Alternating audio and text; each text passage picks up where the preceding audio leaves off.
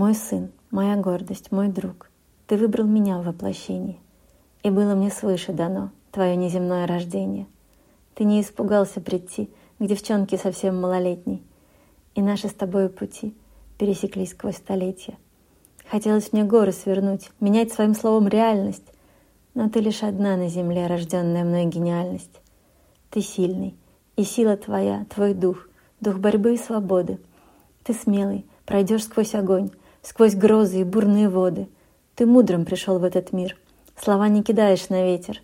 Молчишь, если нужно молчать, за каждое слово в ответе.